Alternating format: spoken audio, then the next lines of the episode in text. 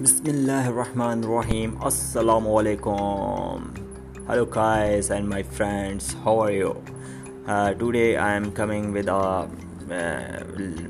some different news in Pakistan you can see that Urdu is primary language and office language national language but the reality is totally different in the offices English is talk and communication language in English. So uh, recently uh, uh, in the National Assembly some problems is created.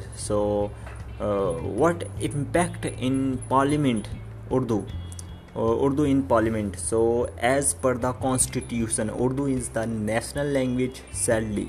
However, English is used as the medium of communication by the National Assembly speakers during official sessions. A very good example is that of a recently held session where the Prime Minister earned the vote of confidence, during which the speaker read the proceedings and the agenda in English instead of Urdu. It was indeed disappointing, Nelson Mandela said.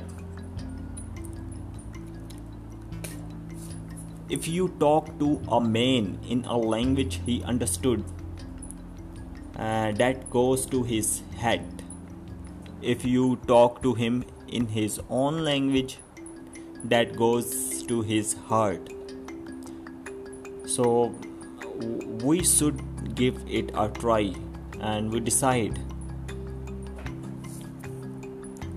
how to deal with in offices Urdu or English language so okay bye bye take care